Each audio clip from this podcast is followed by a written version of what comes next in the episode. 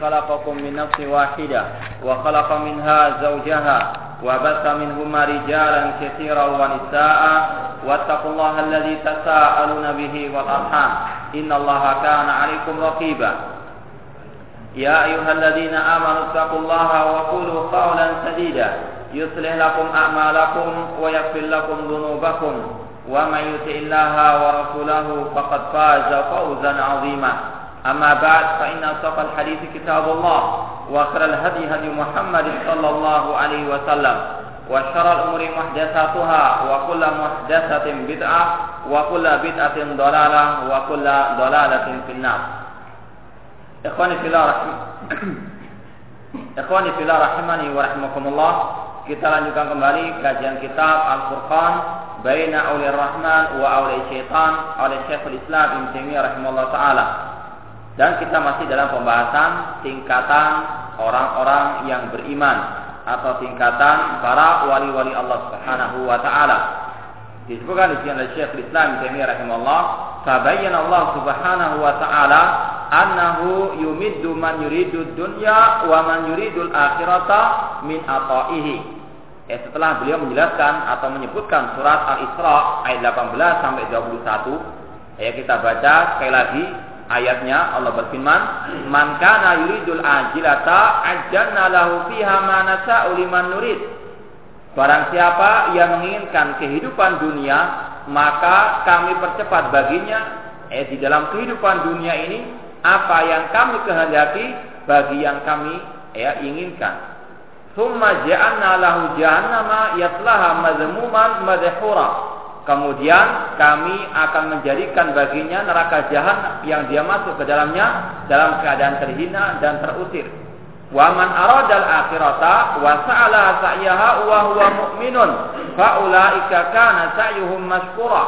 Dan barang siapa yang menginginkan negeri akhirat dan dia bersungguh-sungguh mencarinya dan dia dalam keadaan beriman, maka merekalah yang akan dibalas hasil usahanya. Kullan numiddu haulai wa haulai min ata'i rabbik. Setiap dari mereka kami berikan. Ya, kullan numiddu haulai wa haulai min ata'i rabbik. Kami berikan kepada mereka yang menginginkan dunia dan yang menginginkan akhirat dari pemberian Rabbmu. Wa makana atau rabbika manzura dan pemberian Rabbmu tidaklah terhalangi bagi mereka. Undur kaifa faddalna ba'dhum ala ba'din walal akhiratu akbaru darajatin wa akbaru tafdila. Maka perhatikanlah bagaimana kami mengutamakan sebagian mereka di atas sebagian yang lain dan di dalam negeri akhirat ada lebih tingkatan atau derajat yang lebih tinggi dan pemberian yang lebih utama. Surat Al-Isra 18 sampai 21. Disebutkan di sini oleh Syekhul Islam Taimiyah rahimahullah tentang sebagian makna daripada ayat tersebut. Beliau mengatakan Allah Subhanahu wa taala menjelaskan dalam ayat tersebut bahwasanya Dia Allah Subhanahu wa taala ya memberikan kepada orang-orang yang hanya menginginkan kehidupan dunia saja apa pun Allah berikan kepada siapa yang menginginkan akhirat dari karunia ataupun nikmat ataupun pemberiannya. Orang kafir yang menginginkan dunia Allah berikan sesuai dengan apa yang Allah kehendaki. Eh tidak semua yang dikehendaki oleh manusia diberi oleh Allah Subhanahu taala dari materi, dari harta ataupun dari hal-hal yang bersifat duniawi. Allah memberikan kepada mereka siapa saja di antara manusia yang menginginkan dunia Allah berikan Eh meskipun sesuai dengan kehendak dari Allah Subhanahu wa taala. Wa anna ata'ahu makana mahduran min barrin wala fajirin. Dan nikmat karunia dari Allah Subhanahu wa taala itu tidaklah terhalang bagi orang yang baik ataupun orang yang fajir. Oleh karena itulah harta bukan merupakan ukuran tingkatan derajat manusia di mata Islam, di dalam pandangan Islam. Namun materi ini akan diberikan oleh Subhanahu wa taala kepada siapa saja. Kepada orang kafir, kepada orang berbuat maksiat, kepada orang berbuat fitnah, kepada yang berbuat ketaatan. Semuanya Allah beri. Eh, dan dari sinilah kata para ulama, makna kata uh, nama, eh, makna daripada nama Allah Ar-Rahman. Ya Ar-Rahman itu Allah yarham kullah al-khalaiq kafirin wa mu'minihin. Ar-Rahman artinya Allah Maha Penyayang, menyayangi semua makhluknya. Eh orang kafir Allah berikan materi, Allah berikan dia harta, Allah berikan kepada mereka eh makanan. Ini merupakan rahmatnya Allah kepada semua makhluknya. Namun Allah mengistimewakan orang mukmin eh dengan Allah mengistimewakan mereka dengan iman yang tidak diberikan oleh Allah kepada semua manusia. Adapun materi tidak ada bedanya, rezeki tidak ada bedanya. Bahkan hewan pun Allah yang memberikan mereka rezeki, tidak ada bedanya. Oleh karena itulah sekali lagi harta merupakan bukan merupakan ukuran, eh akan tingkatan derajat manusia eh di mata Islam, dalam pandangan Islam yang merupakan ukuran dari al-Islam dalam ad-din adalah ittiba'us sunnah yang merupakan timbangan dan ukuran dalam Islam adalah al-iman wa taqwa, iman dan takwa kepada Allah Subhanahu wa taala. Allah memberikan kepada orang baik ataupun orang yang fajir nikmat dunia. Eh, Allah berfirman tadi, "Man kana yuridul ajila ta'ajjalna lahu fiha ma nasha'u liman nurid." Eh, barang siapa yang menginginkan kehidupan dunia, Allah berikan baginya. Eh, kehidupan dunia tersebut. Eh, makanya jangan tertipu dengan kekayaan orang kafir, kekayaan pelaku maksiat, kekayaan orang al-bidah. Eh karena itu bukan merupakan ukuran bagi seorang muslim. Eh meskipun seorang muslim eh dia diberikan materi apa adanya oleh Allah Subhanahu wa taala, dia pantas untuk bersyukur kepada Allah karena dia lebih diistimewakan oleh Allah Subhanahu wa taala dengan iman dan takwa yang tidak Allah berikan kepada semua manusia. Ya, terkadang sebagian orang ketika dia rajin ibadah, rajin menuntut ilmu agama, rajin datang ke majelis ilmu, namun kenapa kok semakin seret rezekinya? Eh padahal tidak demikian keadaannya. Justru dia lebih banyak bersyukur kepada Allah karena dia lebih diistimewakan oleh Allah Subhanahu wa taala dengan nikmat yang tidak diberikan oleh Allah kepada semua manusia. Adapun rezeki semua Allah diberikan Allah Subhanahu wa taala rezeki tersebut. Adapun nikmat iman, nikmat berkaitan juga dengan sunnah, iman dapat bertakwa kepada Allah, nikmat yang tidak ada duanya yang tidak semua orang dapat eh, meraih kecuali bagi orang-orang yang dipilih oleh Allah Subhanahu wa taala. Ya, apalagi kita mengetahui bersama bahwasanya nikmat yang Allah berikan kepada orang kafir itu bukan sebuah, sebuah nikmat yang murni, namun adalah nikmat, adalah suatu siksa bagi mereka. Dengan mereka diberi nikmat, dengan mereka diberikan harta, diberikan kekuasaan Allah Subhanahu wa taala, semakin menumpuk dosa mereka, semakin besar adab mereka di sisi Allah Subhanahu wa taala. Dan itulah yang dinamakan dengan al-istidraj, yaitu diulur oleh Allah Subhanahu wa taala dengan mereka diberi rezeki dan sebagainya, kemudian pada akhirnya pada suatu saat mereka akan diadab dengan adab yang sangat pedih. Sebagaimana Allah berfirman dalam surat Al-An'am, "Falamma nasu ma dzukiru bihi, fatahna 'alaihim abwaaba kulli Ketika mereka telah lalai, telah lupa dengan apa yang mereka diperingatkan eh, dari ajaran eh, para rasul, maka Allah bukakan bagi mereka. Kami bukakan kepada mereka semua pintu-pintu langit atau semua pintu-pintu eh dunia ini. Allah berikan kekuasaan, Allah berikan harta, Allah berikan kehormatan bagi mereka di dunia. Falamma farihu bima utu akhadnahum baghtatan fa idahum mublisun. Namun ketika mereka sudah sampai puncak kegembiraan mereka, kesenangan mereka di dunia ini, sudah sampai puncak kekuasaan mereka, sampai puncak kekayaan mereka, Allah akan azabnahum baghtatan. Kami akan azab mereka, jangan Ya, tiba-tiba faidahum mublisun. Pada waktu itulah mereka putus asa dari rahmat Allah Subhanahu wa taala. Ini adalah istidraj, karena stadriju min haitsu la ya'lamun. Ya Allah ulur eh, mereka dengan nikmat-nikmat tersebut, namun pada suatu saat Allah akan azab dengan azab yang sangat pedih. Demikian pula Rasulullah SAW mengatakan, "Idza a'tallahu 'abda ni'matan 'ala ma'asihi fa inna huwa istidraj." Kata Nabi SAW dalam hadis yang sahih, apabila Allah memberikan nikmat kepada pelaku maksiat, kepada seorang hamba karena kemaksiatannya, maka itu adalah istidrat. Diulur oleh Allah Subhanahu wa taala, namun suatu saat akan diberikan azab oleh Allah Subhanahu wa taala. Materi sekali lagi bukan ukuran bagi seorang mukmin. Kemudian Allah berfirman, "Undur kaifa faddalna ba'dhum 'ala ba'dhin walal akhiratu akbaru darajatin wa akbaru tafdila." Perhatikanlah bagaimana kami menguasakan atau bagaimana kami mengutamakan sebagian manusia di atas sebagian yang lain dan di dalam negeri akhirat itu ada derajat yang paling tinggi dan ada pemberian yang yang lebih besar. Ini inti pembahasan kita yaitu bahwasanya Allah Subhanahu wa taala ya mengutamakan sebagian orang di atas sebagian yang lainnya yaitu dengan iman dan takwa kepadanya. Fabayyan Allah Subhanahu wa taala anna 'alal akhirah yatafadaluna fiha akthar mimma yatafadalu nasu fid dunya. Di dalam ayat ini Allah menjelaskan bahwasanya Allah akan mengutamakan manusia ya sebagian mereka di, atas sebagian yang lain pada pada waktu di akhirat. Ya, seperti sudah kita jelaskan, bahwanya al jannatu darajat, surga itu bertingkat-tingkat. Dan tingkatan di akhirat lebih tinggi dan lebih besar dibandingkan tingkatan di di dunia ini. Ya, orang beriman bertingkat-tingkat di dunia ini dan balasan Allah di akhirat lebih besar lagi dibandingkan tingkatan mereka di dunia. Waqad bayyana tafadul anbiya'i alaihi wassalam ka tafaduli sairi ibadil mu'minin. Eh sebagaimana juga Allah telah mengutamakan sebagian para anbiya, sebagian para rasul di atas sebagian yang lainnya. Intinya manusia dalam masalah iman dan dalam masalah takwa, manusia dalam masalah kewalian Allah Subhanahu wa taala itu bertingkat-tingkat sesuai dengan derajat iman dan takwanya kepada Allah Subhanahu wa taala. Ya, demikian pula para anbiya Allah berfirman, "Tilkar rusulu faddalna ba'dhum 'ala ba'din minhum man kallamallah wa rafa'a ba'dhum darajat atau wa rafa'a ba'dhum fawqa ba'din darajat wa ataina Isa bin Maryam al-bayyinati wa ayyadnahu bi ruhil qudus." Itulah para rasul-rasul, sebagian mereka kami utamakan di atas sebagian yang lain dan di antara mereka para rasul tersebut ada yang diajak langsung bicara oleh Allah Subhanahu wa taala.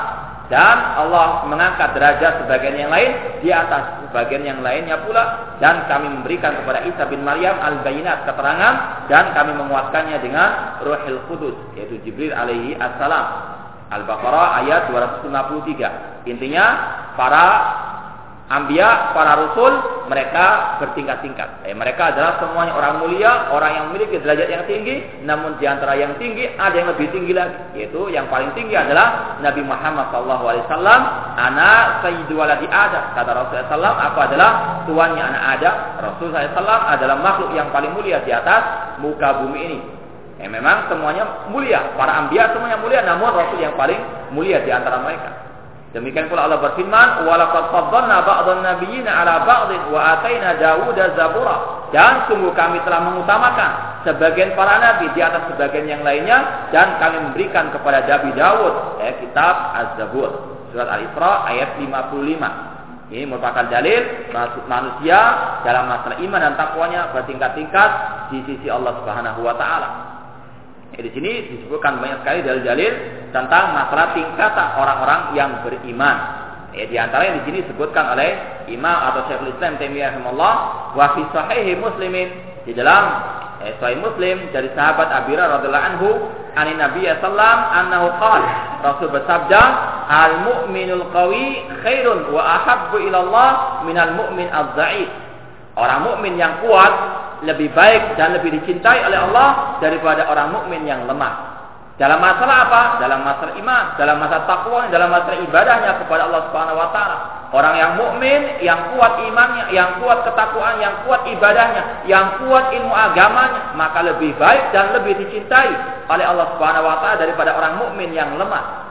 Eh bukan lemah ekonominya, bukan lemah kekuasaannya, bukan lemah atau ya rendah derajat ya kekeluargaannya atau keturunannya, bukan itu ukurannya. Namun adalah iman dan takwa. Yang paling kuat iman dan takwanya, yang paling kuat ilmu, yang paling kuat amal ibadahnya, maka itulah yang lebih baik dan lebih dicintai oleh Allah Subhanahu wa taala.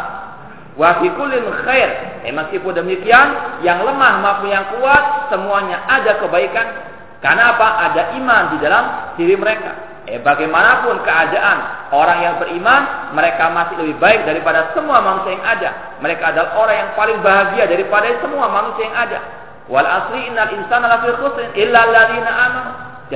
Masa kata Allah, semua orang dalam keadaan merugi kecuali orang yang beriman. Orang yang beriman bagaimanapun keadaan mereka masih lebih baik daripada selain mereka. Wa fi khair dan di dalam mereka ya ada kebaikan. Kemudian Nabi bersabda, "Ihris ala main fa'uka wasta'in billah." Eh bersungguh-sungguhlah untuk meraih apa yang bermanfaat bagimu dan mintalah pertolongan kepada Allah Subhanahu wa taala. Dan inilah yang dinamakan tawakal kepada Allah, berusaha bersungguh-sungguh dalam berusaha untuk dunia maupun akhirat dan meminta pertolongan kepada Allah Subhanahu wa taala, tidak hanya mengandalkan ya kekuatan semata, dan tidak juga bersandar kepada takdir namun menggabungkan antara keduanya yaitu betul-betul bersungguh-sungguh dalam berusaha dan minta pertolongan kepada Allah Subhanahu wa taala. Wala ta'jiz dan jangan engkau lemah. Wa in asabaka fala taqul law anni fa'atu lakana kada wa dan jangan pernah Anda mengatakan ya kalau tertimpa musibah eh, jika Anda tertimpa musibah maka jangan mengatakan seandainya aku berbuat demikian demikian maka akan demikian demikian hasilnya. Ya. Satu contoh misalnya kalau saya tidak pergi dari rumah tadi tidak akan saya tertimpa kecelakaan, tidak saya tidak mungkin saya kemalingan. Ini adalah merupakan salah satu bentuk tidak adanya ridho dengan takdir Allah Subhanahu wa taala. Ini tidak boleh kata Rasulullah apabila engkau tertimpa suatu musibah jangan mengatakan seandainya ya aku berbuat demikian akan demikian demikian. Itu menyesali takdir Allah Subhanahu wa taala. Walakin kul akan tapi katakanlah qaddarallahu wa ma fa'al. Akan tapi katakanlah apa yang Allah takdirkan dan apa yang Allah kehendaki pasti akan terjadi. Ya tidak akan mungkin seorang muslim seorang manusia bisa selamat bisa lari dari takdir Allah Subhanahu wa taala ma'asabaka lam yakun yukhti'aka ini di antara makna iman kepada takdir. Rasul bersabda, apa yang akan menimpamu tidak akan mungkin meleset darimu. Eh wajib untuk kita meyakini hal seperti itu. Kalau kita terus ya menyesai takdir, eh, yang ada adalah stres, yang adalah frustasi, yang bahkan auzubillah sampai eh bunuh diri dan sebagainya. Karena apa? Tidak ada yang iman kepada takdir. Eh tidak tahu bahwa saya takdir kalau sudah ditulis oleh Subhanahu wa taala pasti akan terjadi. Oleh karena itulah Rasul mengatakan, kalau anda ditimpa musibah, jangan mengatakan seandainya seandainya. Eh sudahlah serahkan semuanya kepada Allah. Ya, insya Allah ada hikmahnya. Apalagi musibah tersebut bisa menghapus dosa. Eh ambil hikmah yang baiknya. Bersabar, ridho kepada takdir Allah Subhanahu Wa Taala. Eh, fa, inna lau taftahu amal syaitan. Karena kata-kata seandainya saya berbuat demikian, eh, menyesali apa yang telah berlalu daripada musibah, maka ini adalah membuka pintu-pintu atau amal perbuatan syaitan. Eh, kalau kita eh, tidak menghentikan kata-kata seandainya ketika menyesali takdir musibah yang menimpa kita, ini akan menjunjukkan kita kepada ya suudzon kepada Allah, kemudian kita akan protes kepada takdir Allah, ya banyak hal-hal yang negatif kalau kita tidak mau ya tunduk dan patuh kepada takdir Allah Subhanahu wa taala. Eh intinya dalam hal tadi bahwasanya orang mukmin itu bertingkat. Yang lemah imannya, yang lemah ibadahnya, yang lemah ya ilmu agamanya, yang lemah ibadahnya atau amal solehnya, maka ini adalah tingkatan yang rendah di antara orang-orang yang mukmin. Ya, yang mukmin yang kawi yaitu kawi imannya, kawi uh, ibadahnya, kawi ketakwaannya itulah yang lebih baik dan lebih dicintai oleh Allah Subhanahu wa taala. Kemudian juga disebutkan dalilnya di sini juga oleh Syekhul Islam wa fi sahihain di dalam Sahih Bukhari dan Muslim dari sahabat Abi Hurairah dan juga Amr bin As radhiyallahu anhu dari Nabi sallallahu bahwasanya beliau bersabda, "Idza ijtahadal hakim fa asaba falahu ajran wa in ijtahada fa akhta'a falahu ajrun wahid." Apabila seorang hakim, ya seorang qadhi, seorang alim beristihad, ya, kemudian dia benar dalam istihadnya, dalam pendapatnya, maka baginya dua pahala. Dan apabila dia beristihad, ya mengambil suatu kesimpulan hukum, ya kemudian dia salah, maka baginya satu pahala. Intinya apa? Para ulama pun ya mereka bertingkat-tingkat. Sebagaimana Allah juga berfirman, "Wa kulli ilmin alim." Ya, di atas orang yang berilmu ada yang berilmu lagi. Ya.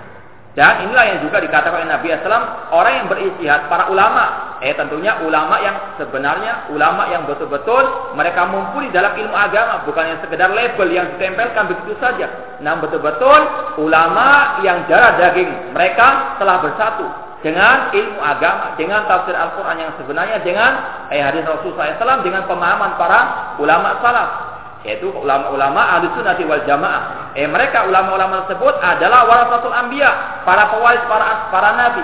Mereka adalah orang yang paling mulia, orang yang paling takut kepada Allah. Namun di antara mereka sendiri bertingkat-tingkat derajatnya. Ada yang lebih pandai dari yang lainnya. Eh di antara di sini apabila seorang hakim beristihad, ya, itu ada yang salah, ada yang benar. Dari sinilah kita mengetahui bahwasanya para ulama tidak maksum. Eh para ulama tidak semuanya ucapannya benar. Ya maka kita ambil yang benar sesuai dengan dalilnya dan kita tinggalkan yang salah. Tidak boleh kita fanatik, tidak boleh kita taklid kepada salah seorang ulama. Ya, kita hormati mereka karena mereka adalah orang yang diberikan ya, pujian oleh Allah dan Rasulnya. Namun ya Allah dan Rasulnya telah menyatakan mereka adalah manusia biasa, mereka bisa salah dalam pendapatnya. Ya, maka tidak boleh fanatik ataupun taklid buta kepada salah seorang di antara para ulama. Ya, mereka kalau beristihad terkadang salah, namun mereka memiliki apa? Memiliki pahala. Eh, bagi mereka pahala tidak boleh untuk dicela. Ya. Kesalahannya tidak boleh diikuti, namun tidak boleh celah. Ini bedanya antara al-sunnah dengan al-bid'ah. Ya, al-sunnah wasat pertengahan dalam menyikapi para ulama. Al-sunnah mereka menyatakan ulama adalah orang yang wajib untuk dijadikan rujukan dalam permasalahan agama Fas'alu ala zikri in kuntum la ta'lam. Bertanyalah kepada ahli zikri jika kalian tidak mengetahui. Namun ahli sunnah tidak terlalu ekstrim. Tidak mengatakan semua ucapan ulama benar tidak. Eh ada yang salah, ada yang benar. Sebagaimana yang telah disebutkan oleh Rasulullah, apabila seorang hakim, seorang alim beristihad, kalau salah baginya satu pahala. Eh kesalahan mereka tidak boleh diikuti, namun tidak boleh mereka mereka dicela karena Allah telah memberikan satu pahala bagi yang beristihad. Namun betul-betul ulama yang memang layak untuk beristihad. Eh bukan orang-orang yang jahil kemudian beristihad. Kalau mereka salah baginya pak, baginya dosa yang berlipat ganda, apalagi menyesatkan umat. Ya, yang ber beristihad adalah para ulama, bukan orang yang jahil, bukan para ya orang-orang yang tidak memiliki ilmu agama. Kalau orang yang tidak memiliki ilmu agama beristihad lalu salah, kemudian menyebarkan fatwa yang sesat tersebut kepada umat, maka baginya dosa dan dosa orang yang mengikutinya sampai hari kiamat kelak tidak mendapatkan pahala sama sekali. Sebagaimana Rasul mengatakan, "Man ja'a ila dhalala kana wizruha wa wizru man amila biha la yanqusu min auzarihim syai'a." Barang siapa yang menyuruh kepada kesesatan, ya maka baginya dosanya dan dosa orang yang mengikutinya sampai hari kiamat kelak tidak mengurangi dosa orang yang mengikutinya. Ya, oleh karena itulah wajib bagi kita untuk memilah dan memilih siapa yang pantas untuk dijadikan rujukan dalam permasalahan agama ini. Ya, jangan sampai salah dalam memilih eh, siapa rujukan dalam permasalahan agama ini. Apalagi Rasul SAW telah mengatakan di antara tanda-tanda hari kiamat kata Rasulullah inna min asati inna min asati inna min asati saati an yultanasa ilmu indal asatir Ya di antara tanda-tanda hari kiamat yaitu diambilnya ilmu dari orang-orang yang asakir, ya orang-orang tidak berilmu agama, orang-orang yang bodoh, orang-orang yang ya ngelama terhadap para ulama. Ini di antara tanda-tanda hari kiamat. Intinya para ulama mereka adalah manusia yang mulia, namun di yang mulia ada yang mulia lagi. Ada yang benar, ada yang salah. Eh bertingkat-tingkat derajat mereka. Demikian pula disebutkan di sini contohnya Allah berfirman, "La yastawi minkum man anfaqa min qabli al-fathi wa qatal, ulaika adamu darajatan min alladziina anfaqu min ba'du wa qatalu wa kullu wa'adallahu al-husna." Eh, tadi tingkatannya para anbiya, tingkatannya ya orang yang beriman, kemudian tingkatannya para ulama. Sekarang tingkatannya para sahabat Rasulullah sallallahu alaihi wasallam. Ya Allah berfirman, tidak sama di antara kalian antara orang yang menginfakkan hartanya sebelum penaklukan kota Mekah dan yang berjihad, yang berperang di jalan Allah, mereka lebih besar, lebih tinggi derajatnya dibandingkan orang-orang yang berinfak setelah penaklukan kota Mekah dan mereka juga berjihad, namun semuanya Allah janjikan bagi mereka kebaikan ataupun pahala. Para sahabat secara umum yang mereka masuk Islam, kemudian mereka berjihad dan mereka berinfak, bersedekah sebelum penaklukan kota Mekah, mereka lebih tinggi derajatnya daripada orang-orang yang berjihad atau orang-orang yang berinfak setelah penaklukan kota Mekah. Di antara para sahabat sendiri mereka adalah wali Allah, mereka adalah orang-orang pilihan Allah. Eh, namun di antara mereka ada yang lebih utama, yang lebih tinggi derajatnya dibandingkan dengan yang lain. Semuanya tergantung apa ukurannya adalah amal soleh. Ya, bukan nasab keturunan, bukan masalah jarak, bukan masalah ya status, ya pendidikannya, status, ya masalah ya kemasyarakatan atau sosialnya. Ya, namun yang diukur Allah Subhanahu adalah amal dan ibadahnya kepada Allah Subhanahu wa taala. Ya, demikian pula tadi dalam surat Al-Hadid ayat 10. Kemudian juga Allah menyebutkan tentang derajat para ayat kaum mukminin, kaum muslimin. Allah berfirman, "La yastawi al-qaiduna minal mu'minina ghairu ulil darari wal mujahiduna fi sabilillah bi amwalihim wa anfusihim faddalallahu al-mujahidina bi amwalihim wa anfusihim 'ala al-qa'idina daraja wa kullu wa'adallahu al-husna. Eh tidak sama antara orang yang duduk dari orang-orang yang beriman ya, yang tidak ikut berjihad, yang tidak ikut berperang, yang mereka tidak memiliki udur, ya, tidak sama kedudukan mereka dengan para mujahidun, orang yang berjihad di jalan Allah dengan harta dan eh jiwa-jiwa mereka. Faddalallahu mujahidina bi amwali wa anfusihim ala qaidina daraja. Allah mengutamakan para mujahidin, eh orang yang berjihad dengan harta dan jiwa mereka daripada orang-orang yang duduk tidak mau berjihad eh dengan eh beberapa atau dengan satu derajat dan semuanya Allah janjikan keutamaan bagi mereka. Eh namun jihad yang dimaksud di sini, para mujahid yang dimaksud di sini adalah orang yang berjihad di atas ilmu, orang yang berjihad di atas bimbingan para ulama yang mereka tidak hanya bermodalkan semangat, namun betul-betul berjihad di atas Al-Quran maupun Sunnah Rasul SAW. Ya, orang yang berjihad yang dengan jalurnya yang benar, dengan bimbingan para ulama sesuai dengan tuntunan sunnah Rasul SAW, mereka lebih baik daripada orang yang tidak mau yang tidak mau berjihad. Eh jihad di sini bukan terorisme, eh jihad di sini bukan eh pemberontakan, namun jihad di atas sunnah Rasul SAW, di atas bimbingan para para ulama. Ya. Di sini bukan untuk ya mendukung para terorisme, bukan. Ini adalah jihad yang syar'i. Itu bagaimana ibadah, ada yang syar'i, ada yang tidak syar'i. Ya, yang dimaksud di sini adalah orang yang berjihad dengan jihad yang syar'i lebih baik daripada orang yang tidak berjihad. Ini adalah ya, tingkatan orang-orang yang beriman. Ada yang berjihad, ada yang tidak. Yang berjihad di jalan Allah dengan cara yang syar'i, dengan cara yang dituntut oleh para ulama di sunnah, bukan ulama khawarij, mereka lah lebih utama derajatnya dibandingkan yang lainnya. Wa adalku wa kullu wa adallahu husna. Eh, namun demikian semuanya dijanjikan Allah kebaikan dan pahala. Wa faddalallahu mujahidina al-qaidina ajran azima. Dan Allah mengutamakan orang yang berjihad. Ya tentunya sekali lagi dengan jihad yang syar'i, jihad yang dengan sunnah Rasul SAW Allah mengutamakan mereka di atas orang-orang yang hanya duduk. Allah mengutamakan mereka atau menyediakan bagi mereka pahala yang sangat besar. Darajatin minhu yaitu beberapa derajat dari Allah Subhanahu wa taala wa maghfiratan wa Allah memberikan kepada mereka tingkatan derajat di akhirat eh, dan juga pengampunan dan juga rahmat dari Allah Subhanahu wa taala wa kana Allahu ghafurur rahima dan Allah Maha Pengampun lagi Maha Penyayang ini adalah tingkatan orang-orang yang beriman dalam masalah jihad. Ada yang berjihad, ada yang tidak. Tentunya yang berjihad dengan jihad yang syar'i ikhlas karena Allah sesuai dengan tuntunan Rasulullah SAW mengikuti petunjuk para ulama ahli sunnah maka mereka lebih tinggi derajatnya. Surat An-Nisa 95 sampai 96. Demikian pula Allah berfirman, "Aj'altum siqayatal haji wa imaratal masjidil haram." Apakah sama orang-orang yang memberikan minum kepada para jemaah haji dan yang memakmurkan Masjidil Haram.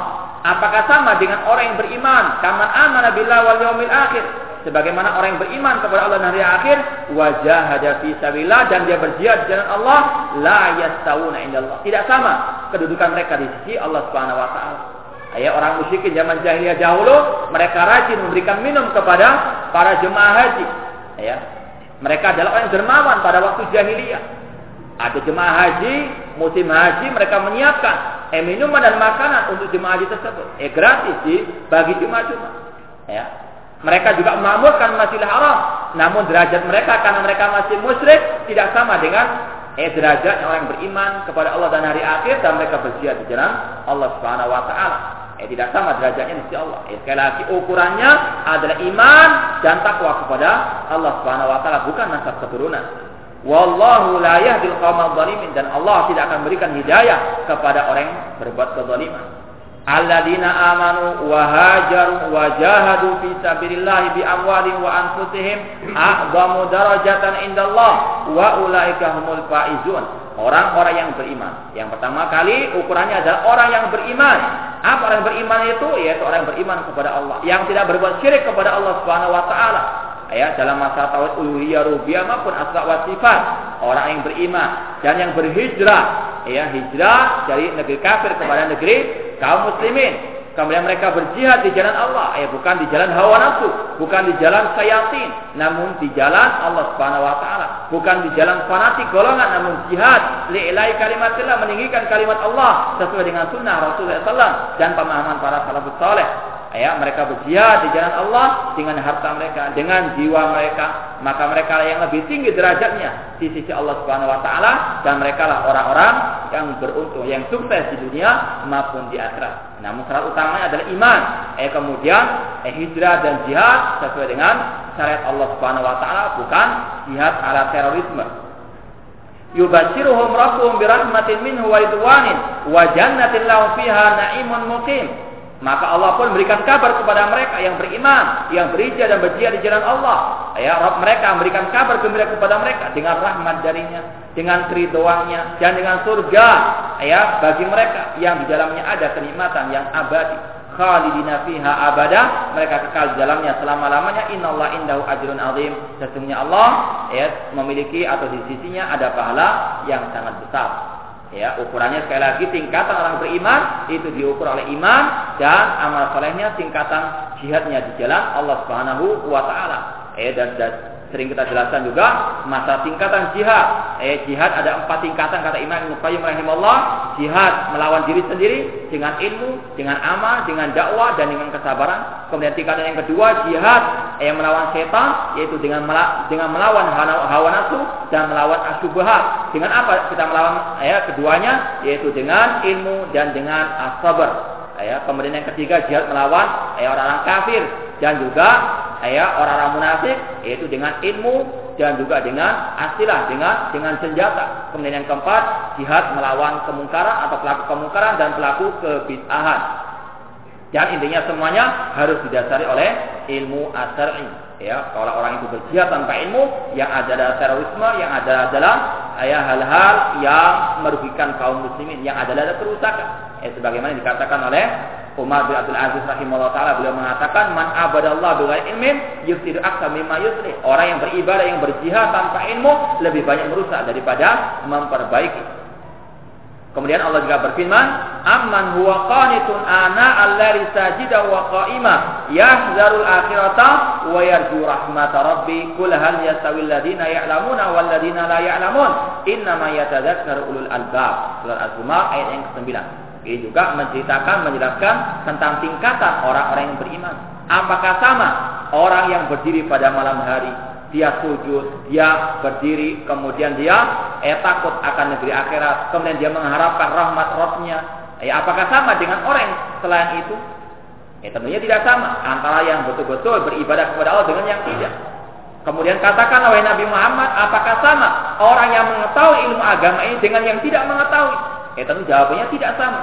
Ya demikianlah derajatnya orang mukmin sekali lagi diukur oleh ilmu, oleh iman, oleh takwanya kepada Allah Subhanahu wa taala, bukan oleh nasab keturunan, bukan oleh status ya kedudukannya di dalam eh, dunia ini namun diukur oleh iman dan takwa kepada Allah dan ilmunya. Inna ma yatadzakkar ulul albab. Sesungguhnya yang bisa mengambil pelajaran dari hal ini adalah orang-orang yang berakal. Orang yang berakal bisa menimbang. Orang berakal bisa mengukur mana yang mulia di sisi Allah Subhanahu wa taala Nah, yang yang mulia di sisi Allah ukurannya adalah ilmu, ukurannya adalah alaman as-saleh, ikhlas sesuai dengan eh, tuntunan Rasulullah alaihi wasallam. Kemudian juga Allah berfirman, "Ya rafa'illahu alladziina amanu minkum walladziina utul ilma darajat wallahu bima ta'maluna khabir." Eh Allah mengangkat derajat orang yang beriman di antara kalian dan yang diberi ilmu dan yang berilmu. Beberapa derajat Allah mengetahui apa yang kalian lakukan. Surat Al-Mujadilah ayat yang ke-11. Ini adalah ukurannya ya Al-Qur'an, ukurannya Allah Subhanahu wa taala yang mulia yang tinggi derajatnya di dunia dan di akhirat adalah orang yang berilmu, bukan orang yang jahil. Ya, meskipun dari mana nasab keturunannya kalau dia jahil terhadap urusan agama, tidak tahu masalah akidah yang sahihah, tidak tahu bagaimana sunnahnya Rasul SAW, maka dia rendah di sisi Allah Subhanahu wa taala. Demikian pula dia rendah di sisi orang yang lain beriman ya sekali lagi orang beriman merendahkan siapa yang direndahkan oleh Subhanahu wa taala dan orang beriman meninggikan siapa yang ditinggikan oleh Allah Subhanahu wa taala. Ya, orang beriman ya meninggikan, mengutamakan orang yang berilmu, mengutamakan orang yang bertauhid, mengutamakan orang yang bertakwa kepada Allah. Meskipun nasab keturunannya sangat rendah di sisi masyarakat setempat. Ya, ukurannya dari iman dan takwa kepada Allah SWT yang diiringi oleh ilmu agama ini. Kemudian kata Syekhul Islam Taimiyah rahimahullah, wa idza kana al-abdu la yakunu waliyan illa aw waliyan lillah illa idza kana mu'minan taqiyan liqouli ta'ala ala inna awliya Allah la khaufun 'alaihim wa lahum yahzanun alladziina amanu wa kanu yattaqun. Eh, sudah kita jelaskan bahwasanya tidak akan mungkin seorang bisa menjadi wali Allah kecuali dengan dia beriman dan bertakwa kepada Allah sebagaimana yang sudah dijelaskan dalam ayat surat Yunus 62 sampai 63 ketahuilah sesungguhnya wali-wali Allah itu tidak punya rasa takut atas mereka dan mereka pun tidak merasa sedih yaitu orang yang beriman dan bertakwa kepada Allah. Demikian pula dalam Sahih dalam Sahih Bukhari dalam hadis tentang wali Allah juga telah menjelaskan dalam hadis kursi tersebut yaitu beliau Allah bersabda atau Allah berfirman dalam hadis kursi wala yazal abdi yataqarrab ilayya binawafil hatta uhibba. Senantiasa hambaku tersebut mendekatkan dirinya kepadaku dengan yang nawafil yang mustahab yang sunnah sehingga aku pun mencintainya. Wala yakunu mu'minan taqiyan hatta ila bil faraid tidak akan mungkin orang itu menjadi wali Allah kecuali dengan dia beriman dan bertakwa. Dan tidak akan mungkin dia bisa beriman dan bertakwa kecuali dia mendekatkan dirinya kepada Allah dengan yang diwajibkan oleh Allah Subhanahu wa taala. Ya, tidak akan mungkin menjadi seorang wali eh kecuali yang betul-betul salat berjamaah di masjid-masjid Allah Subhanahu wa taala. Yang betul-betul beribadah kepada Allah Subhanahu wa taala sesuai dengan tuntunan Rasul SAW Ya, tidak akan mungkin menjadi wali kecuali orang yang beriman dan bertakwa dan tidak akan mungkin menjadi orang yang beriman dan bertakwa kecuali orang-orang yang betul-betul melaksanakan kewajiban-kewajiban Allah dan tidak akan mungkin orang itu bisa melaksanakan kewajiban yang Allah perintahkan kecuali dengan mereka belajar dan terus belajar apa itu kewajiban yang Allah wajibkan oleh Allah, yang Allah wajibkan kepadanya dan yang juga diwajibkan oleh Rasulnya Shallallahu Alaihi Wasallam. Wali Allah bukan orang yang jahil, namun orang yang berilmu, yang tahu ilmu agama, tahu akidah yang benar, tahu ibadah yang Allah wajibkan kepada mereka. Fayakunu minal abrar ahli yamin. Ya, maka dengan dia melaksanakan kewajiban itu, maka dia telah meraih predikat sebagai wali Allah Subhanahu wa taala, meraih predikat sebagai ashabil yamin, golongan kanan yang Allah janjikan surga baginya. Ini tingkatan yang pertama yang paling rendah dari tingkatan wali Allah Subhanahu wa taala. Summa ba'da dzalik la yazalu yataqarrab bin nawafil. Kemudian kalau seandainya dia menambahkan dengan ibadah-ibadah yang nawafil setelah yang wajib hatta yakuna minasabiqina al-muqarrabin. Maka dia naik derajatnya kepada tingkat yang terakhir yang paling puncak dari tingkatan wali Allah yaitu dia meraih tingkatan asabiqina al-muqarrabin. Ya semuanya sekali lagi ukurannya yaitu iman dan takwa melaksanakan kewajiban melaksanakan yang disunahkan oleh Rasul SAW dan sekali lagi tidak akan mungkin ini diwujudkan kecuali dengan belajar dan terus belajar ilmu agama sesuai dengan dasarnya Al-Quran Sunnah sesuai dengan pemahaman para sahabat sahabat Rasul SAW. Famaklumun anna ahadan minal kuffari wal munafiqin la yakunu waliyan lillah. Eh dari sini kita mengetahui bahwa tidak mungkin orang kafir, orang yang munafik itu menjadi wali Allah Subhanahu wa taala ya orang yang non muslim tidak akan mungkin bisa menjadi wali Allah Subhanahu wa taala wa kadzalika la yasehu wa kadzalika man la yasih imanu wa ibadatu wa in kuddira. Anna la isma alayhi misal kufar demikian pula kalau seandainya ada seorang yang eh, tidak sah imannya yang tidak sah ibadahnya ya meskipun seandainya dia tidak memiliki dosa eh seperti contohnya anak-anak kecil dari orang-orang kafir ya anak-anak kecil yang kafir ya artinya dari keturunan orang kafir dia masih belum balik misalnya ya tidak mungkin dia bisa menjadi wali Allah Subhanahu wa taala wa malam tablughu dakwah wa nahwu. Eh demikian pula orang-orang yang belum sampai kepada dakwah tentang Islam. Ya orang pedalaman dan sebagainya meskipun mereka memiliki karoma yang ya jutaan misalnya tetap dikatakan mereka bukan wali-wali Allah Subhanahu wa taala. Sekali lagi wali Allah ukurannya iman dan takwa yang dilandasi oleh ilmu agama ini. Wa in kila innahum la yu'azzabun hatta yursal ilaihim rasulun fala yakunna min awliyaillah. Ya ini adalah pendapatnya Syekhul Islam Taimiyah rahimahullah dan juga pendapatnya jumhur para ulama ahli sunnah bahwasannya anak-anak kecil orang-orang kafir ya anak-anaknya orang kafir, orang Yahudi, orang orang Nasrani, jika mereka mati, ya, dan mereka belum masuk Islam, mereka tidak akan diadab langsung oleh Allah Subhanahu wa taala di akhirat. Ya, namun mereka akan diuji, akan diberikan ujian, pertanyaan Allah Subhanahu wa taala diuji Allah Subhanahu wa taala di akhirat kelak. Ya, orang-orang asal kufar memang ada khilaf antara para ulama apakah mereka masuk surga langsung atau apa mereka langsung ya masuk neraka ataupun mereka masih diuji langsung. Namun pendapat yang roji yang utama eh sebagaimana disebutkan juga oleh muridnya Syekh Islam Taimiyah yaitu Al Imam Ibnu Katsir rahimahullah eh dalam tafsirnya surat Al Isra wa ma kunna ma'adzibina hatta naba'atsa rasula beliau lebih condong kepada pendapat anak-anak kecilnya ya orang-orang kafir Yahudi ataupun Nasrani yang mati sebelum balik maka mereka tidak diazab dan juga tidak langsung diberikan surga Allah Subhanahu wa taala. Mereka diuji terlebih dahulu. Ya di akhir kelak mereka diuji yaitu dengan mereka disuruh diperintahkan masuk ke dalam api. Kalau mereka mau mentaati perintah Allah mereka akan masuk ke dalam surga. Namun jika mereka yang membangkang perintah Allah mereka akan masuk ke dalam api neraka ini pendapat yang roje dari pendapat para ulama dan, ini juga pendapatnya Syekhul Islam Ibnu Taimiyah rahimahullah anak-anak kecilnya orang kafir tidak diadab dahulu sampai mereka diuji oleh Allah Subhanahu wa taala. Eh mereka orang-orang eh, anak-anak kecil seperti ini orang dari orang kafir eh meskipun memiliki banyak eh kaum atau hal yang luar biasa tidak akan bisa dikatakan sebagai wali Allah Subhanahu wa taala illa idza kanu minal mu'minin muttaqin. Eh tidaklah menjadi wali Allah kecuali yang beriman dan bertakwa. Faman lam yataqarrab ila Allah la bi fi'il hasanat wala bi tarki sayiat lam yakun min awliyaillah barang siapa yang tidak mendekatkan dirinya kepada Allah ya, dengan dia berbuat kebaikan atau dengan dia meninggalkan kejelekan, maka tidaklah dia menjadi wali Allah Subhanahu wa taala. Ya, hanya mengandalkan nasab keturunan, hanya mengatakan saya keturunan Nabi misalnya, saya keturunan Raden, saya keturunan Raden dan sebagainya. Kalau dia tidak memiliki amal soleh, tidak beramal yang baik sesuai dengan turunan Rasulullah SAW, ya atau tidak meninggalkan kemaksiatan maka dia bukanlah wali Allah Subhanahu wa taala. Ya meskipun tinggi derajatnya di sisi manusia di dunia ini namun di sisi Allah dia bukanlah wali Allah namun sebaliknya dia adalah wali-wali syaitan yang mereka ya tidak mau mengamalkan ibadah kepada Allah Subhanahu wa taala. Wa kadzalikal majanin Demikian pula orang yang gila, eh bagaimanapun karomanya, eh bagaimanapun keluar biasaannya, ya tidak mungkin dia bisa menjadi wali Allah Subhanahu wa taala atau anak-anak kecil misalnya. Ya, meskipun memiliki banyak hal-hal yang luar biasa. Ya, orang gila tidak akan mungkin menjadi wali Allah. Ini semuanya disampaikan oleh Syekh Islam Taimiyah rahimahullah untuk membantah ya perkataan atau pendapat pemikiran kelompok tasawuf yang mereka sangat ekstrim dalam mengkultuskan orang yang gila ya.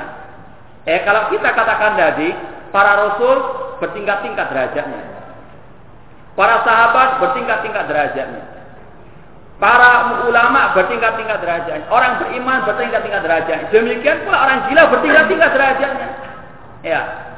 Orang yang gila dikatakan oleh Allah yang mengatakan itu lebih gila daripada yang gila. Ya, bertingkat-tingkat derajatnya. Ya, di antara pendapat orang sufi yang ekstrim seperti itu. Eh, mereka mengatakan orang yang gila itu kata mereka, eh dalam kitab-kitab mereka juga disebutkan bahwa orang yang gila itu rohnya atau, atau akalnya telah berpindah kepada alam gaib, kepada berpindah menuju kepada ya Allah Subhanahu wa taala. Makanya mereka mengatakan orang yang gila itu eh, sebagai wali mereka. Bahkan disebutkan dalam sejarah pada waktu zaman yang mendahulu ya dan juga insya Allah masih ada zaman sekarang juga. Eh, disebutkan Imam Ibn Hajar Asqalani rahimahullah taala sebuah kisah eh seorang ya gubernur atau seorang seorang wali kota pada waktu zaman dahulu itu menganut pemahaman tasawuf. Ketika mereka dia melewati suatu jalan, kata Ibnu Hajar Asqalani, ya, dia melihat ada seorang yang gila dan manusia menganggap dia sebagai wali Allah Subhanahu wa taala. Ya, kemudian orang yang gila tersebut bertanya kepada sang wali ya, atau kepada gubernur tersebut. Ya, kemudian sang gubernur eh takut kepadanya karena manusia mengatakan dia sebagai wali Allah Subhanahu wa taala. Sampai dia pun ya wali tersebut ya dijadikan sebagai ya kalau kita katakan mungkin sebagai perasaan religiusnya. Ya kemudian sampai digambarkan bagaimana pengkultusan sang gubernur tersebut kepada sang gila tersebut. Sampai diceritakan bahwa saya orang gila tersebut kalau meludahi sang gubernur ya kalau dia meludahi ataupun melecehkan sang gubernur di hadapan orang umum maka gubernur lebih gembira lebih senang Ya, karena dia menganggap itu sebagai wali Allah Subhanahu wa dapat berkah ya dengan ludahnya sang, sang wali, ya. Ini kisah zaman dahulu yang tidak mustahil dan insya Allah masih ada. Ya, kalau kita ya mengikuti, meneliti bagaimana keadaan orang-orang yang gila tersebut, ya. Meskipun dengan nama wali Allah Subhanahu wa taala. Ini Syekh Islam dia membantah ya ucapan pendapat orang tasawuf yang menganggap ya orang gila sebagai wali Allah. Ya ada orang gila, ya telanjang bulat di tengah jalan, oh memiliki karomah. Ya dia berani karena dia apa? Ya wali Allah, ya takut tertabrak. Ya, ya namanya orang gila nggak punya akal nggak, ya nggak waras. Bagaimana dia mau mau merasa takut? Ya, ini adalah di antara keajaiban dunia seperti ini. Yaitu bahwasanya orang gila dianggap sebagai wali Allah Subhanahu wa taala. Ya kalau kita lihat dibonceng di jalan telanjang, eh dianggap sebagai wali Allah Subhanahu wa taala eh orang wali eh sebagai sebagaimana dijelaskan dalam ayat orang yang dinamakan wali Allah beriman dan bertakwa. Tidak mungkin orang yang beriman dan bertakwa itu orang gila. Ya namun yang demikianlah orang yang waras itu ngalah. Ya biarkan mereka mengatakan demikian. Wa kadzalika kalmajani wal atfal. Demikian para orang gila dan atfal. Tidak mungkin mereka menjadi wali Allah Subhanahu wa taala. Fa inna nabiy qal nabi sallallahu pernah bersabda rufi'at rufi'al qalam an salasati. Eh rasul bersabda eh pena al-qalam itu diangkat dari tiga manusia, tiga kelompok manusia. Yang pertama dari al-majnun hatta yafiqa. Ya, orang yang gila itu ketika berbuat kemaksiatan, berbuat dosa bagaimanapun tidak akan ada dosa bagi mereka. Sampai dia sadar. Eh, intinya apa? Orang yang gila tidak akan mungkin menjadi wali Allah. Karena apa? Perintah dan larangan meskipun perintah itu dilaksanakan, meskipun larangan itu ditinggalkan, tidak ada eh manfaat bagi orang yang gila tersebut.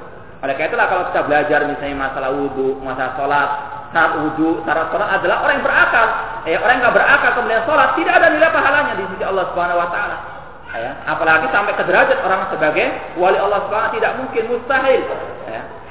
Ini adalah kata Nabi Sallam orang yang gila eh diangkat pena ataklif ya tidak berdosa dia melakukan apa pun juga dari dari perbuatan dosa yang dosa itu yang menganggap dia sebagai wali ini orang-orang yang berdosa.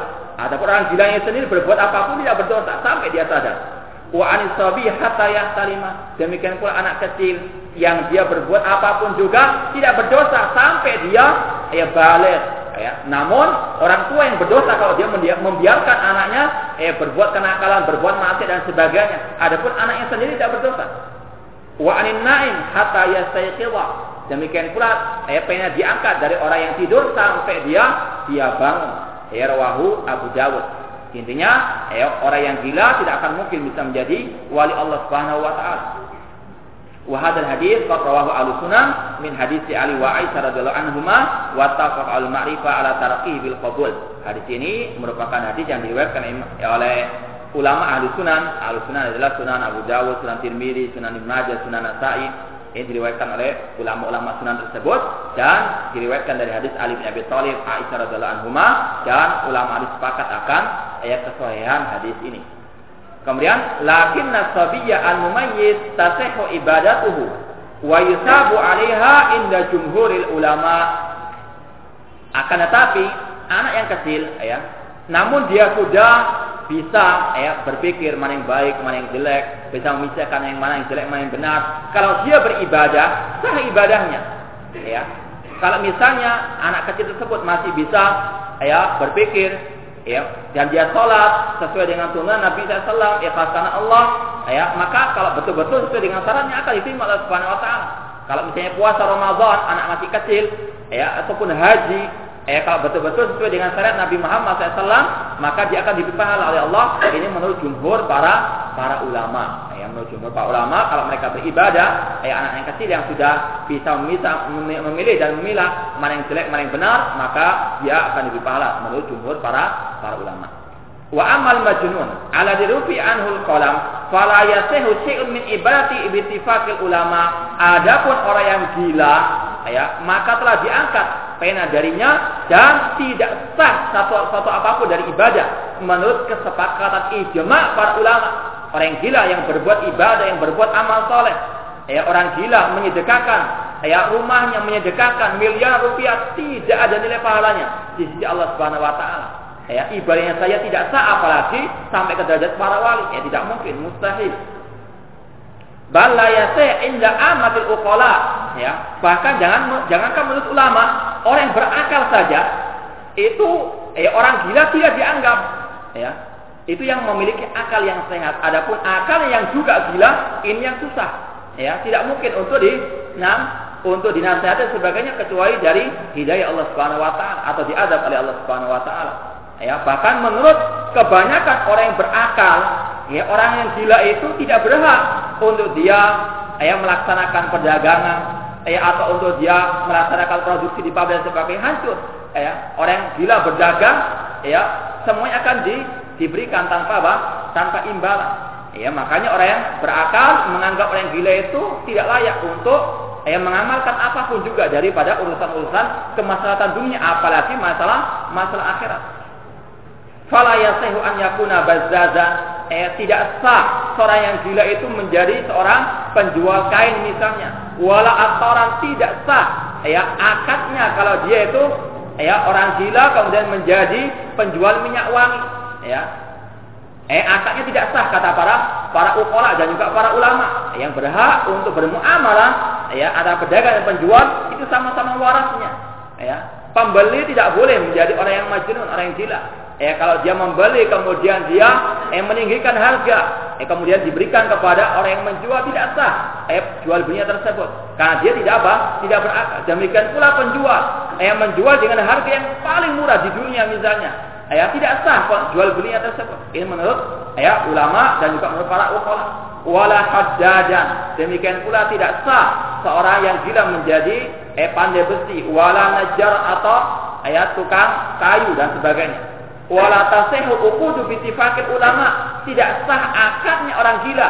Ya, menurut kesepakatan para ulama. Eh, kata beli kata Ibnu Taimiyah, wala uqudu bi ulama. Tidak sah akadnya orang gila ya dengan berbagai bentuk akad entah akad nikah, akad jual beli, ya akad ya, sewa menyewa dan sebagainya tidak sah dari orang orang yang gila. Eh, maka jangan bermuamalah dengan orang yang gila. Ya, entah yang gila ya akal ataupun yang gila agamanya. Fala yasihu bai'u kata Syekh Ibnu Taimiyah rahimahullah tidak sah jual belinya. Wala sira'uhu wala nikahu tidak sah menikahi orang gila. Wala talaku demikian pula tidak sah. Ya talaknya orang yang gila. Wala ikraru ataupun persaksiannya. Wala syahadatu pernyataannya ataupun persaksiannya. Jangan mencari saksi orang yang gila ya. Wala ghairi min aqwalihi. Jangan masih banyak lagi ucapan-ucapan hal seperti ini. Bal aqwalu kulluha lahun la yata'allaq biha hukmun syar'iyyun eh bahkan ucapan-ucapan orang yang gila itu hanyalah sebuah ya egoan semata, tidak ada hukum syar'inya, ya, tidak ada dosa ataupun pahala bagi orang yang gila. Wala sabah wa wala iqab, tidak ada pahala atau tidak ada iqab, eh siksa bagi orang yang gila. Kalau dia betul-betul setelah balik langsung gila misalnya, maka tidak ada dosa, tidak ada pahala baginya.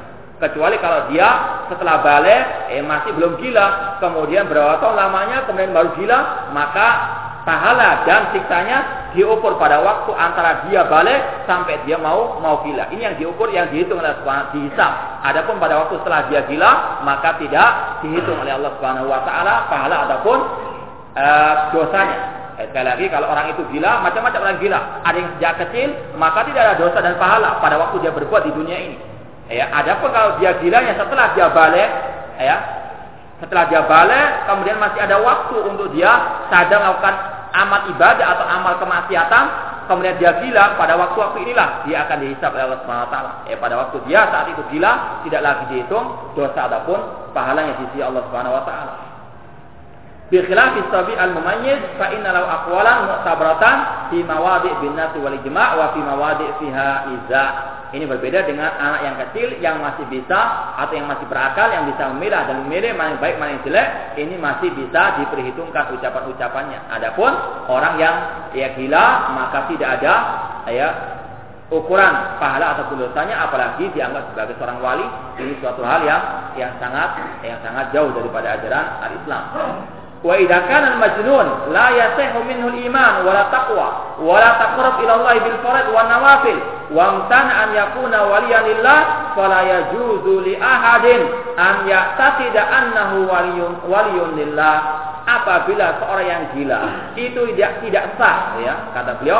Apabila seorang yang gila tidak sah iman dan takwanya dan juga tidak sah ya amal solehnya baik yang berupa kewajiban ataupun yang nawafil dan dia mustahil menjadi wali Allah maka dilarang maka tidak boleh bagi seseorang pun untuk meyakini dia sebagai wali Allah Subhanahu wa taala. Jangan kau menjadi wali Allah menjadi wali murid pun tidak sah dia. Ya. Nggak boleh orang yang tidak menjadi wali, eh wali murid datang mengambil, mengambil rapot, bukan rapotnya diambil nanti, dia berabrik sekolahnya ya jangan menjadi wali Allah menjadi wali murid pun tidak sah. Ini menunjukkan eh bahwasanya gitu begitulah manusia di dunia ini ya al junun unun. Kata para ulama kegilaan itu beraneka ragam macamnya. Wallahu taala wa da'wana alhamdulillah rabbil alamin. Wassalamualaikum warahmatullahi wabarakatuh